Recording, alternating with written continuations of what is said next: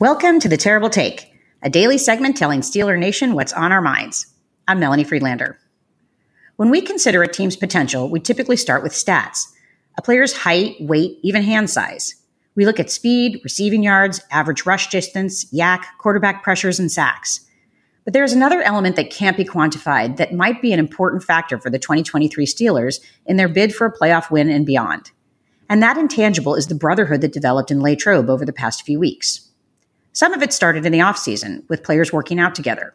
Once training camp began, it expanded, with all pro veterans Patrick Peterson and TJ Watt taking on rookies Joey Porter Jr. and Nick Herbig under their wing to provide guidance and teach technique.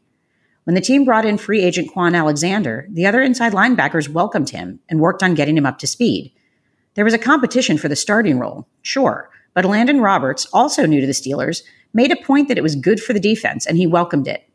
And based on what we've seen since then, he meant what he said. A healthy team is important from an injury standpoint, but a healthy locker room matters too. The sense of camaraderie that head coach Mike Tomlin has fostered isn't a happy accident either.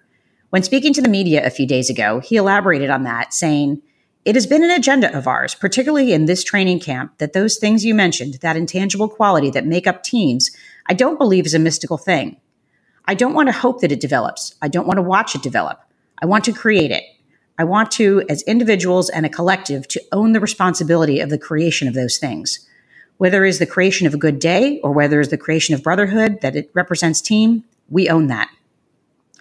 When Jaylen Warren has a crazy long touchdown, RB1 Najee Harris isn't threatened, even though he needs a good year if he wants a contract extension. He's running down the field to congratulate Warren. We have seen those bonds that players have developed. A few said they were sad to leave training camp, and that's saying a lot considering the sleeping arrangements in those dorms. There are no divas on the 2023 Steelers roster, just teammates. And that may be the key to navigating a very competitive AFC North and beyond. That's my take. You can follow me on Twitter at Girl Surgeon. Check out the Terrible Take every day at 5 p.m. Eastern Time.